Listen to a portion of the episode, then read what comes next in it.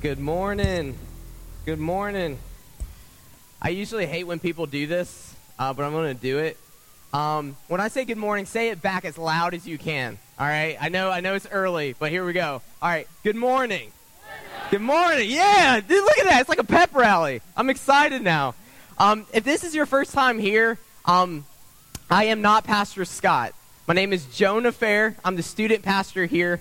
Um, Pastor Scott actually right now is in Mayo with his family, taking a well-deserved just break, a time to rejuvenate and spend time with family. But he's actually in a church service up there. So that's the type of pastor that we have here. That even on vacation, he's in a church, which is really awesome. Um, but not only that, if you're a first-time guest, welcome. Uh, this might be a little different, um, but also if you're a returning visitor, um, if there's a returning visitor in here, that means the world as well. Because not only that says that you got up early to come here, but you got up again after you've already came to church once. And you came again because there was something here that you that that you're searching for, something that you're like, I think this is what what I'm looking for. So I want to say thank you for coming. And also, there's another group of people um, that I feel like sometimes doesn't get addressed. Right now, you might not know this, but we're actually being filmed. I know it's okay. Like FBI is not going to come in or anything. But we are being filmed by a camera back there. And usually, if you don't see me on Sundays, it's because I'm in the back with kids, um, or I'm in the back and I'm helping get the uh, Facebook Live going. So, right now, we're streaming live on Facebook. Um, so, I want to say welcome to everybody that's joining in across the world. And I, I'm not just saying that. We actually have people from Europe, we have people from even within the United States, all over every single state for the most part. We have people from South Carolina, from Florida, all the way to California that join in on us. And so right now, they are joining in with us to what God's going to do. And so I'm very, very excited. If you have your Bible, I want you to go ahead and turn to Genesis, Genesis 32. Genesis 32, and we're going to start in verse 23. Genesis 32, verse 23. If you don't have your Bible, it's okay. We'll have it up here. Um, the reason why I say if you have a Bible to open it up, I know for me, you can usually see me in my pocket with tons of these pens. I am a journaler. If you follow me on Facebook or on Instagram, you see that I'm always posting just like things that the Lord's put on my heart that I've been spending time in Him, um, in, in His Word. So, with that, if you have a pen, everybody should have a pen. If you have a pen, you can take notes in the program. There's a blank sheet um, in everybody's program. But not only that, but if you have your Bibles open, you can take notes in the margin. And so my Bible's literally falling apart because I take so much notes in it.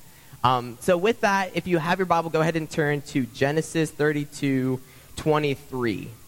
We're going to read this together. I know some churches, um, they, they ask that everybody stand up. Um, I'm just grateful you're here. Um, so if, if you want to stand, go ahead. I mean, we stand for the Pledge of Allegiance, so I completely understand. Um, but I will be reading from th- this, and you can be following along with me in the back. So here we go Genesis 32, verse 23. He took them and set them across the stream, and everything else that he had. And Jacob was left alone. And a man wrestled with him until the breaking of the day. When the man saw that he did not prevail against Jacob, he touched his hip socket, and Jacob's hip was put out of joint as he wrestled with him. Then he said, Let me go, for the day has broken. But Jacob said, I will not let you go unless you first bless me. And he said to him, There's a lot of he's and him, so try to follow along. What is your name? And then he, Jacob, said, My name is Jacob. And then he said, the, the, the man, Your name shall no longer be Jacob, but Israel, for you have striven with God and with man and have prevailed. Then Jacob asked him, Please tell me your name. But he said, Why is it that you ask me my name? And there he blessed him. So Jacob called the name of the place Peniel, saying, For I have seen God face to face, and yet my life has been delivered. Verse 31 The sun rose upon him as he passed Peniel, limping because of his hip. I know we already prayed, um, but I know I, I always do this, especially in youth, um, when, when we're talking with the youth. Um, I like to pray again. And not only do, do I want to pray for you, I want to pray for me as well. Because what we just now read is from the Word of God. And this has the power to literally change your life. Literally change your life. And not only that, but maybe change your perspective. And sometimes I rather, I don't know if I'm being honest with you, I rather have my perspective changed than my life changed. Because I can have all the circumstances going well in my life, but inside feel miserable. And I'd rather have that perspective focused on the right thing than, than anything around me being comfortable. So I just want to pray again. Pray for you, but also pray for me. So if you want to join me in prayer, Lord God, just thank you for who you are. God, thank you so much that we have your word. We have your word in the form of the Bible. And through the Bible, Lord, we can come to it and see your characteristics all the way through every single passage, every single part of the Bible is not only pointing towards who you are, but who we are as well. And God, I just pray that today, right now, in this moment, Lord, that you use me, that you use me as your vessel, as we just sang about, God. Use me as your vessel in order to, to share that word. Lord, I pray for everybody in this room right now as well. Every person in this room, including myself, we each have a next step. A next step, God, every single one of us. So, Lord, I just pray for whatever that next step is for the person in this room. And Lord, please use this opportunity, Lord. I pray that this is a holy moment and that we walk away from this from this encounter that we have with your word different and changed and with a new perspective. In your name we pray and we surrender. Amen. Amen. That was a good response. Y'all said amen back. That's awesome. Like, I, I don't really hear that much up north. Like, down south, it's always like, amen, eh, preacher, preacher. But up here, it's like, oh, uh, yeah, like, amen, you know. But that's awesome. Like, I am so pumped with that, I was looking at this passage earlier in the week. And in the passage, it's a very powerful moment. Now, if you don't know the context, we'll go into that in a little bit. So you might be kind of lost. Like, who did we just read about? And why is there a lot of he's and hims and, and a man wrestling another man and breaking hips? And But we'll get to all of that. But as I was reading this, something came to my mind. It's a three letter word, three letter word that kind of describes something. And what I'm about to say might sound like a gun, but I promise it's not a gun. From the South, everything sounds like a gun, especially if you hear a three letter word, uh, AR 15 or whatever. You know, this is not a gun, though. But what I'm about to say is something that we've all had once, twice, or maybe a thousand times in our life. But what I'm talking about today, have you ever heard, especially in a relationship when you were young, a DTR? DTR. No? Yes? Maybe? So? All right.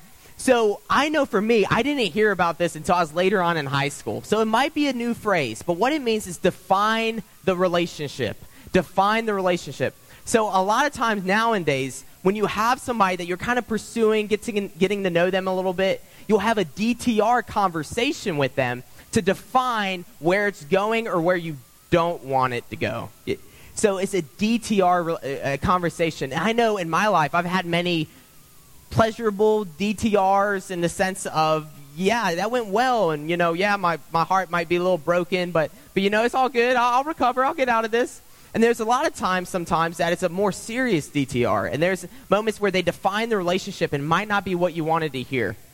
I know in my life that one, one moment of a DTR that comes to mind, and, and I'll, I'll share how this explains to this passage right here.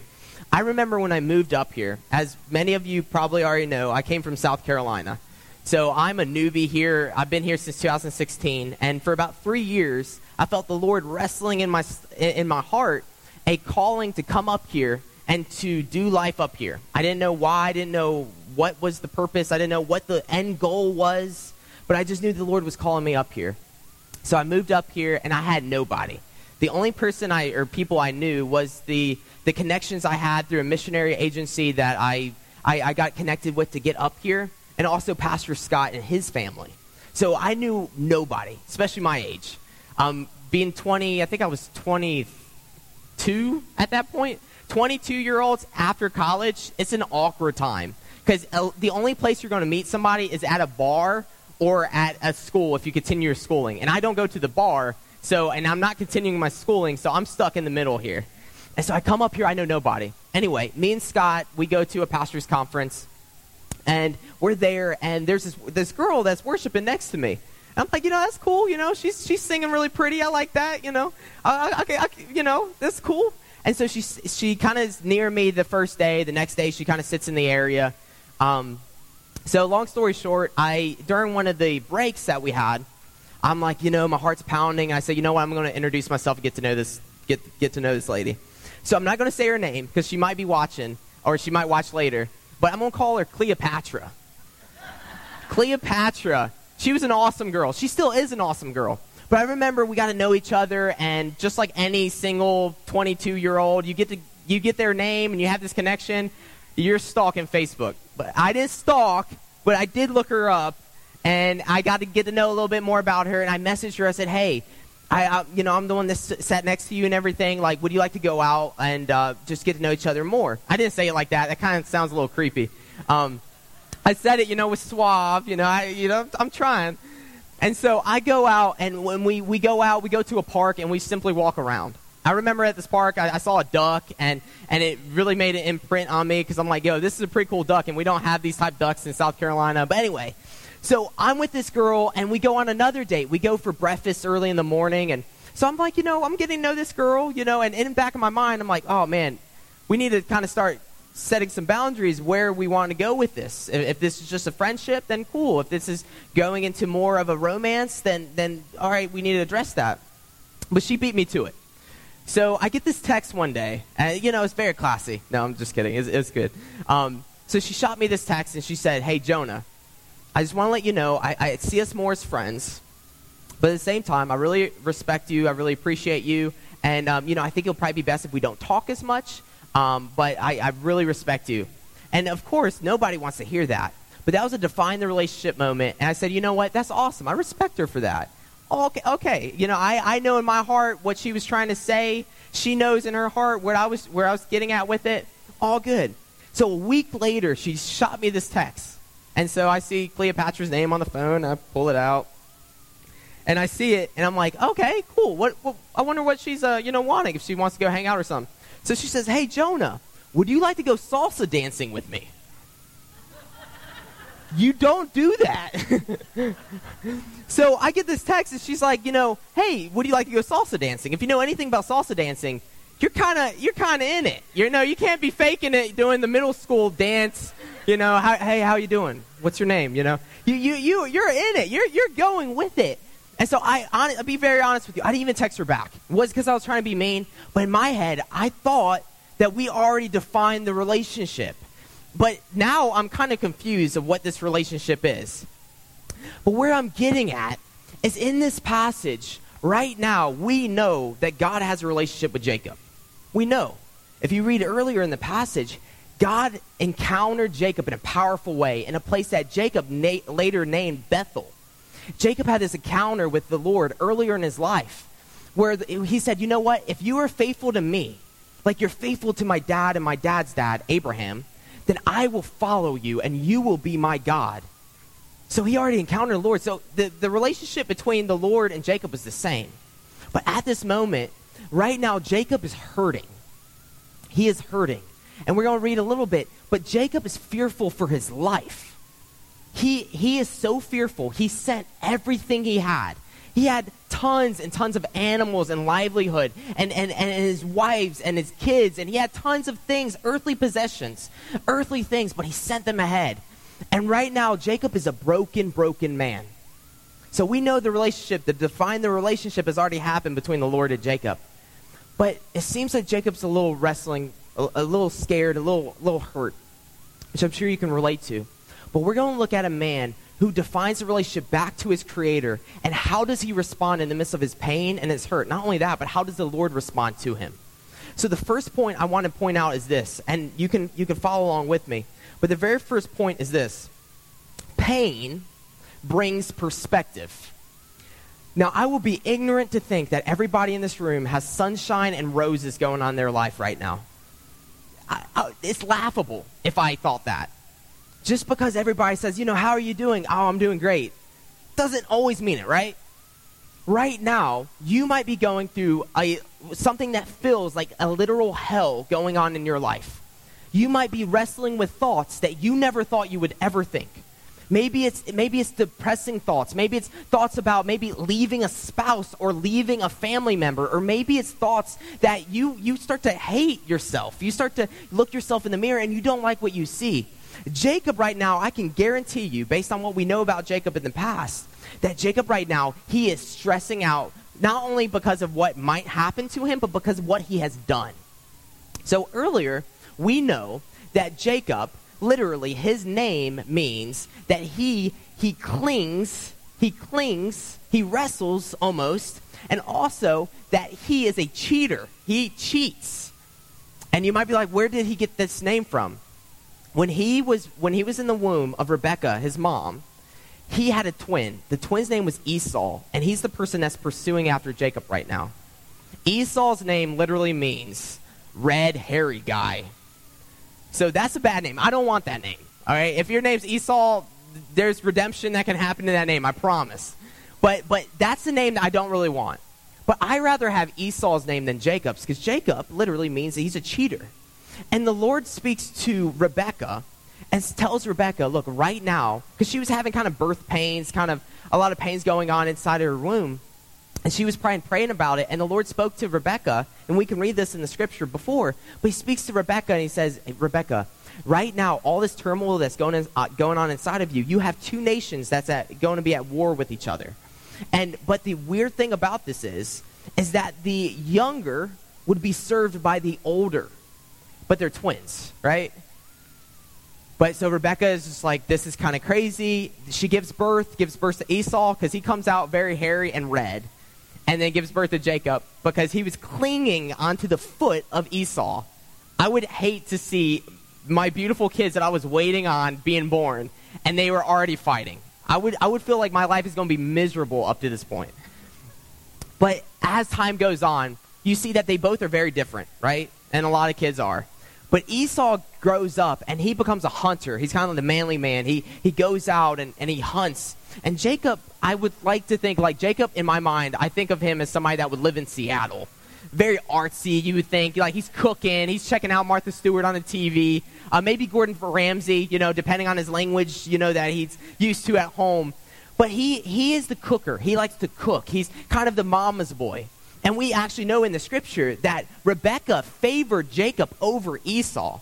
So a lot of stuff is going on right now. But there's this one day that Esau goes out and he hunts. And he comes back, and Jacob is cooking. And Jacob was an awesome cooker at this point. And Esau is so hungry that he goes up to Jacob and says, Look, literally, when you look at what he literally said in the original language, he basically just like pointed and said, red, red, red. I want that red. I want that stew. Whatever you're cooking, I want that. He didn't even ask. He's just like, look, I want that. I want it now. Jacob is kind of a weirdo too, and he goes up to Esau, and it's, you know, a normal response would be like yes or no, right? Jacob looks at him and says, hey, um, yo, give me your birthright. And Esau, Esau's like, you know, you would think he would be very confused, right? You think he would be like, dude, I just asked if I if you could give me some food. But Esau, he's very he surprises me, but he says this. He says, Hey, what is the use of my use of my birthright anyway? I, I mean, I'm gonna die if I don't eat, so just give me the food. In that moment, Esau traded a spiritual privilege of a birthright for a temporary satisfaction. And that's something that we all do every single day. That's something else. But going on from that, you have Esau that, that literally just got cheated out of his birthright. And he voluntarily gave it, given it up.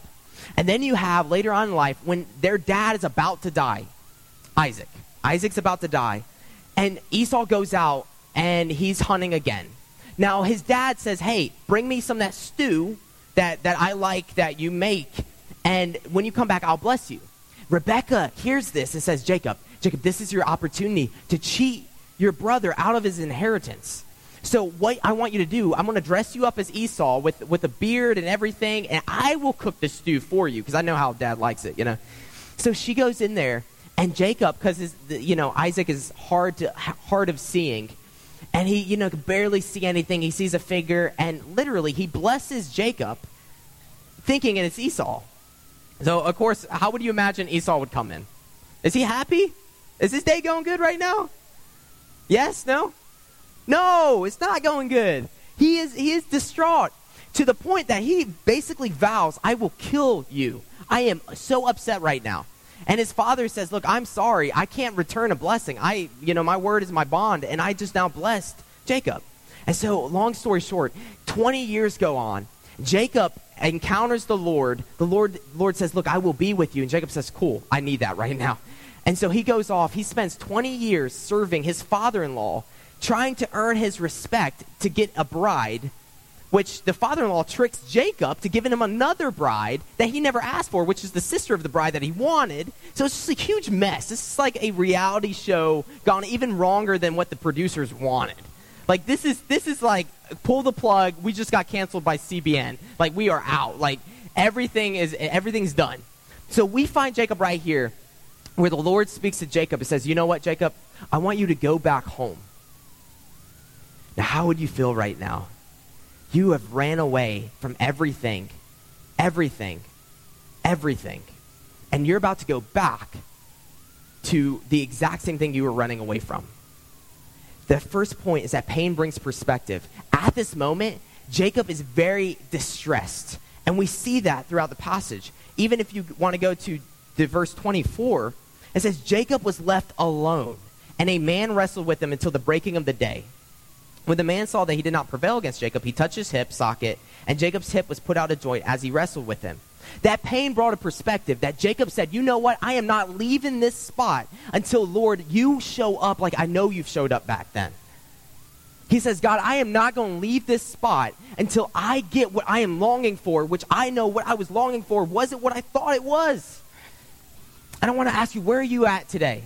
your life, you might be having so much pain and distress and distrust. You might have so much chaos and confusion. I say often, especially if you follow me and you, and you talk to me, I say always, heavy heart, rest easy. The reason why is because I know if I'm being real with you, my head, I have a heavy heart all the time. I don't know why. I don't know why. I see pain, not only in other people's life, but in my life, and that brings me low. It's hard to stand tall when you, you see so much pain around you. And Jacob's in no different situation. That pain brought a perspective for Jacob to say, I am not leaving until I encounter you. I am no longer going to be complacent in my walk, but I am going to seek after you, Lord. And if that takes you killing me right here in this spot, I will do it. I want to ask you, when was the last time that you had that until dawn broke through moment in your life? Have you had a moment in your life recently where you've said, Lord, look, Lord, it's not about what I know about you, but right now, I need to encounter you in a real way because this is difficult. This is getting rough. This is getting hard. Jacob had that perspective at that moment, and it was only because of that pain that brought him there. I want to also kind of bring this up. I brought this up here. This is something that I have. Um, I'm not going to show you yet. I don't want to reveal reveal what it is yet. This is something I have underneath my TV in, in, in my living room. And literally, all in that area is pretty much everything of worth that I have um, besides my person. But with that, I, I got this. I got this a couple years back. But it says, when God is all we have, we have nothing to lose. That's Jacob right now. That's Jacob. All he had was the Lord, and he had nothing to lose. When was the last time that all you had was the Lord, and you had nothing to lose? The second point I want to say is this when we give God our broken heart, we can begin to see ourselves through God's eyes. When we give God our broken heart, we can begin to see ourselves through God's eyes. A lot of us, we live in a society, just to break it down for you, we live in a society that we run, we, not just you, but me, we, we run from pain, do we not? We numb pain. We try to do whatever we can as quick as we can to get that pain down. It's uncomfortable. And it's not wrong to feel that way. But it seems that the way that the Lord works is that He's not quick sometimes to remove us from that pain because He is developing a character within you that no matter the pain, no matter when you've sent everything ahead of you, because you hope that whatever you send ahead of you will like woo your brother that's trying to kill you, at that moment, what do you cling to? And at this moment, he saw himself through God's eyes because he knew that if he wrestled, he would get something from it. You don't wrestle to the point of someone breaking your hip unless you're trying to get something, you're trying to gain something. And if you maybe are thinking, well, Jonah, okay, well, maybe he was wrestling for selfish reasons. The interesting thing is, is that he already sent all of his earthly possessions. He wasn't wrestling God for earthly possession or a comfort or, a, or, or, or anything earthly.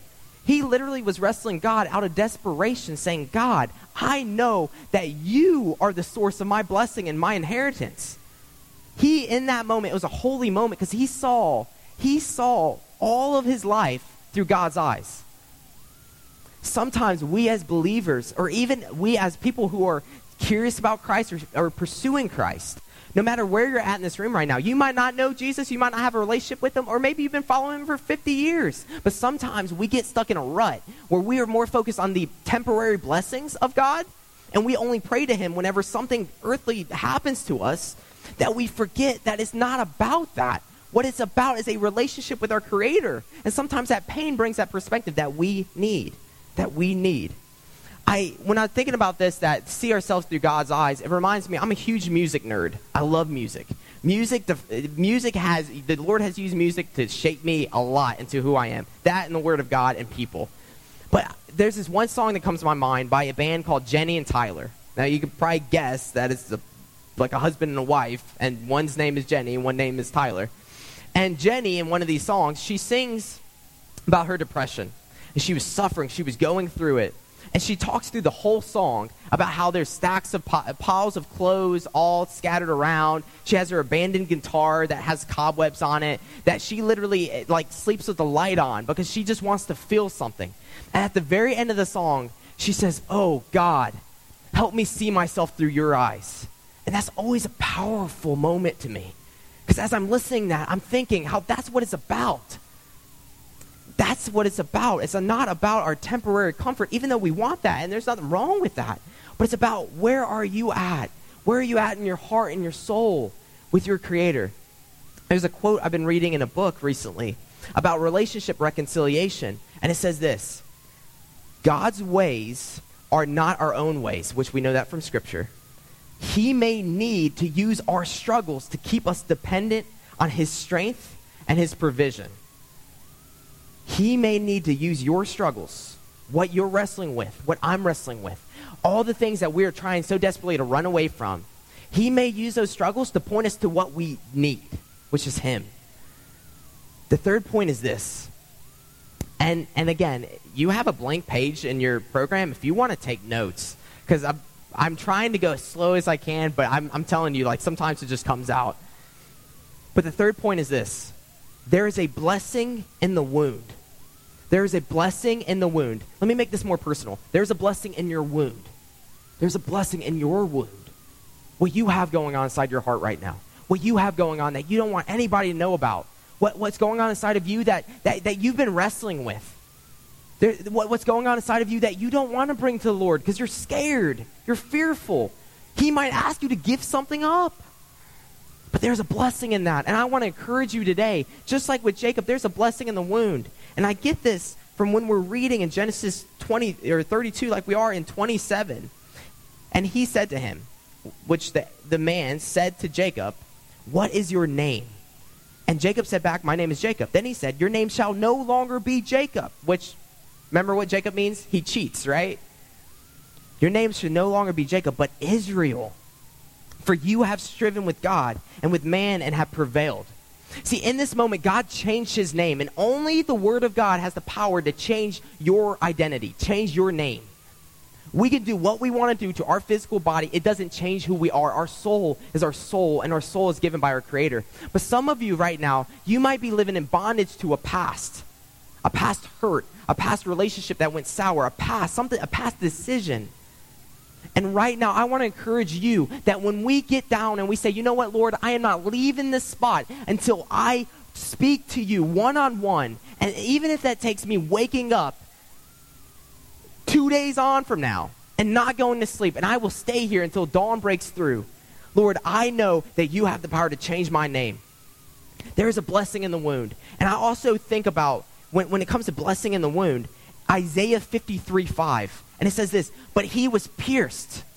He, Jesus, was pierced for our transgressions. He was crushed for our iniquities. Upon him was the chastisement that brought us peace. And with his wounds we are healed. See, guys, when I read about Jacob and when we read about the, any part in the scripture, it should always point back to Jesus. In this moment, Jacob is getting blessed even through his wound. But we know that we are blessed through the wounds of Jesus Christ, that God, the Word of God, became flesh and dwelt among us. Just as real as I am right now, or as real as you are right now, that the Word of God became flesh and dwelt among us. And through his, through his wounds, we are blessed. Guys, I want to ask you something. Are we, are you chasing after a blessing that only He can fill. Are you chasing after identity from a world that cannot give it to you? I know in my life, I've done that for so long, so long. And it wasn't until on my knees at, eight, at, at age 17, I finally said, Lord, I want to be who you want me to be. I'm done with chasing all this satisfactory things that are so, so temporary. But God, I want to know you. There's a blessing in the wound. And we know ultimately, the more that you get to know, that, that I get to know Jesus, that we are blessed by knowing why. We are forgiven. We are forgiven. We are forgiven. Guys, that is huge. And sometimes it's only in our pain that we can see that we are forgiven. We are forgiven. And that no matter what else is going on, no matter all the turmoil and chaos that other people are going on in their lives or in my life, I can rest at the end of the day. I'm being very real with you. When I lay my head at night, I know even if everything in my house burnt down, even if everything on my body started to shut down, I know eternally I am safe and secure in the Savior's arms. That is a wound that my bless that, that, that my God took on the cross, that nothing could ever take that away. Nothing could take that away. That he was cursed on that cross for our blessing. That's the blessing that I know that ultimately I long for and that we long for. And Jacob in this moment encountered God. And this is something else that we already kind of talked about, but it's something that's very important. In Christ alone, we can find that blessing that we are longing for. In Christ alone, we can find that blessing that we are longing for. There's a quote by a man named A.W. Tozer. He's a theologian, but he wrote something that's very interesting. And it's something that honestly causes me to wrestle sometimes with. But he says this It is doubtful whether God can bless a man greatly until he has wounded him deeply.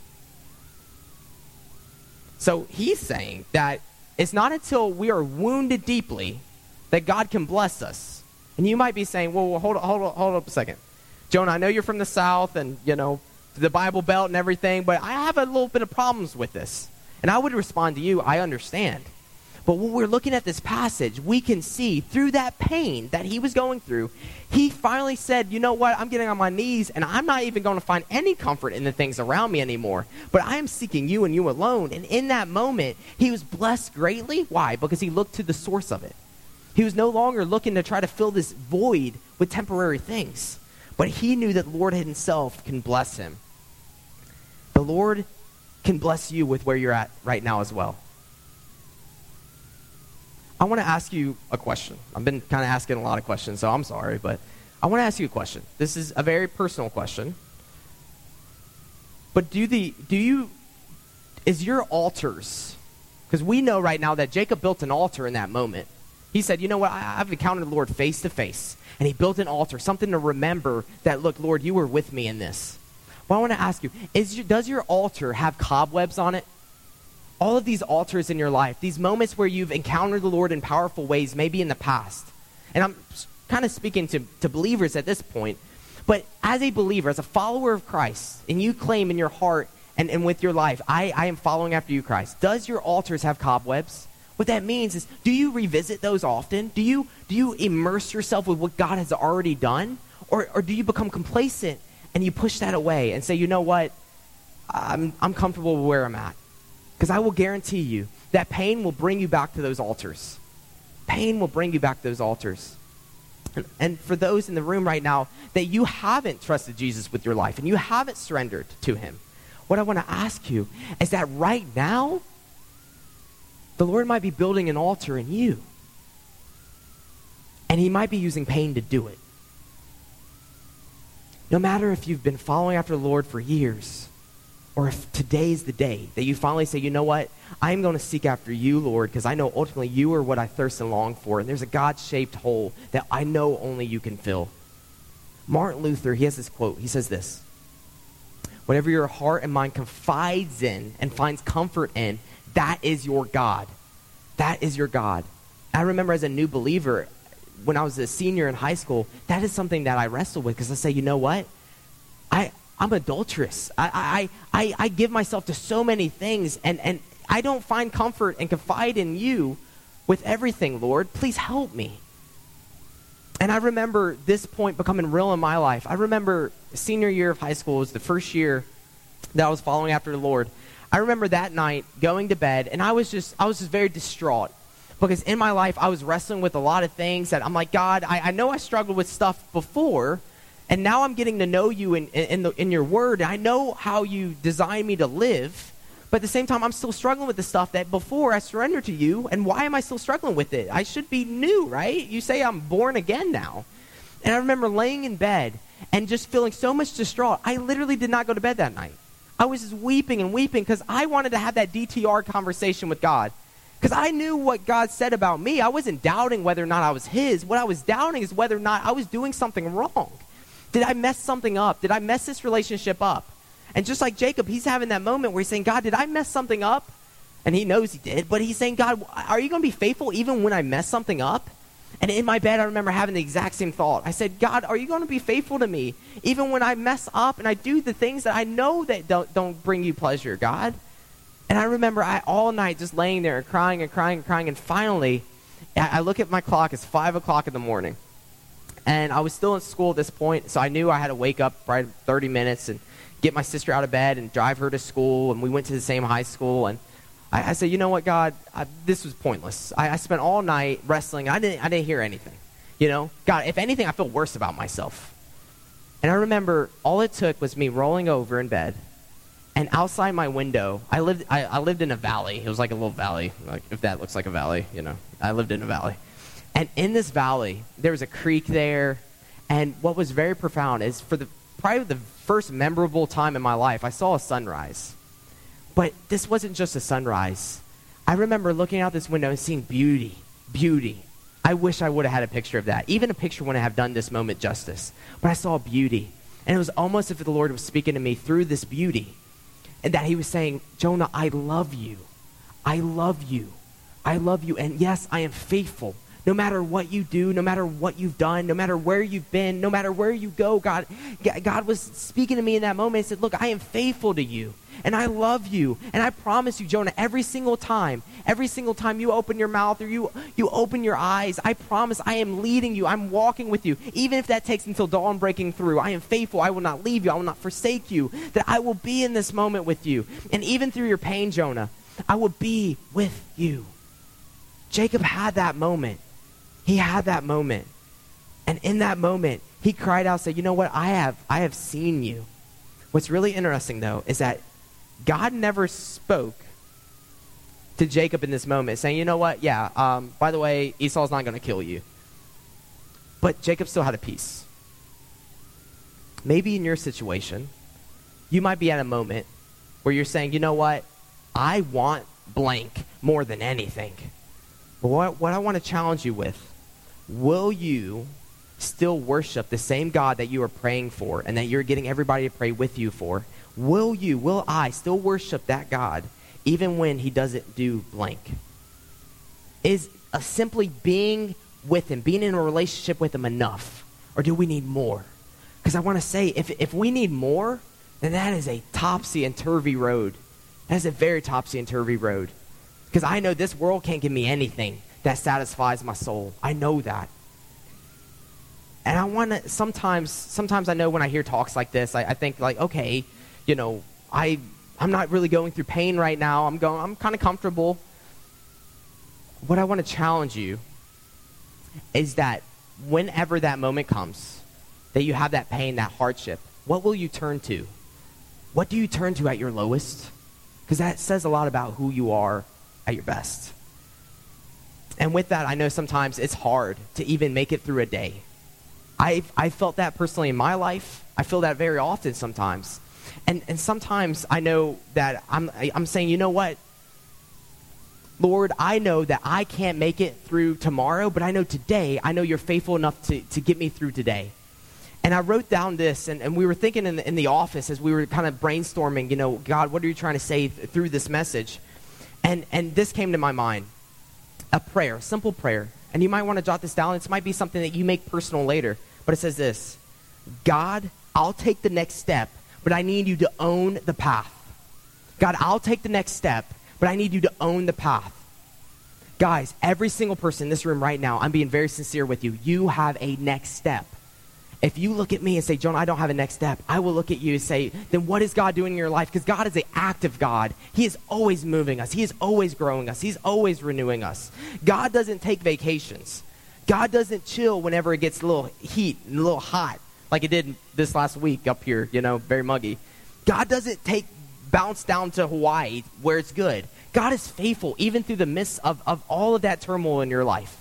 And what I want to say is that you have an opportunity right now, or tonight, or tomorrow, to say, you know what, God, even if you don't answer the prayers that I pray today, tomorrow, next week, next year, God, you know what? I'm going to build altars, and I'm going to build altars very frequently. And God, I know Jeremiah 29 13 says, When I seek you with all of my heart, I will find you. And what I want to challenge us in this moment as we respond to this message, and the band can go ahead and come up. But as we respond to this message, I want to challenge you to do this build an altar. Why don't we build an altar right where we're at?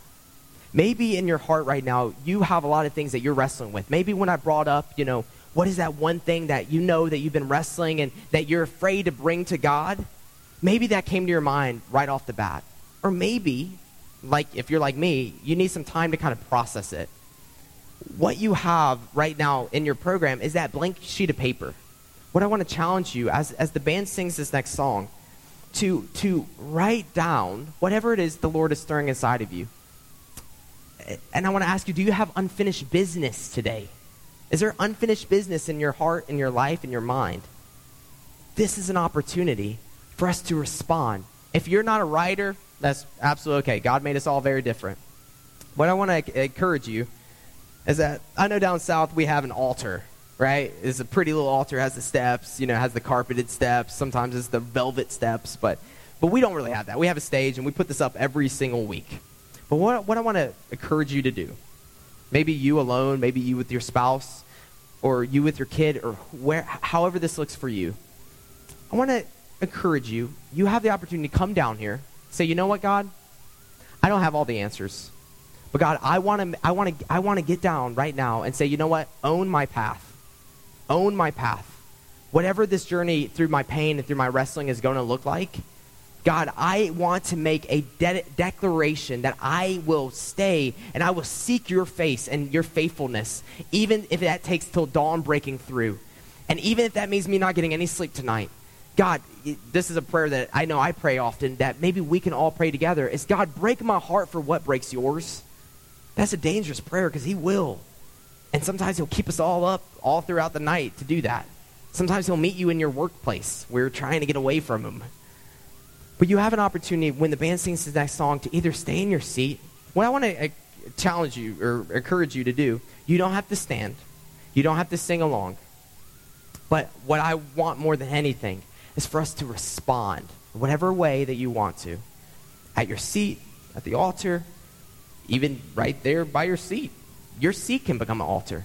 And I want to encourage you, no matter what you're going through, there's no condemnation for those who are in Christ Jesus. What that means is that if you've surrendered your life to Jesus, you have received that blessing that Jacob received at that moment. Because at that moment, Jacob received a new identity.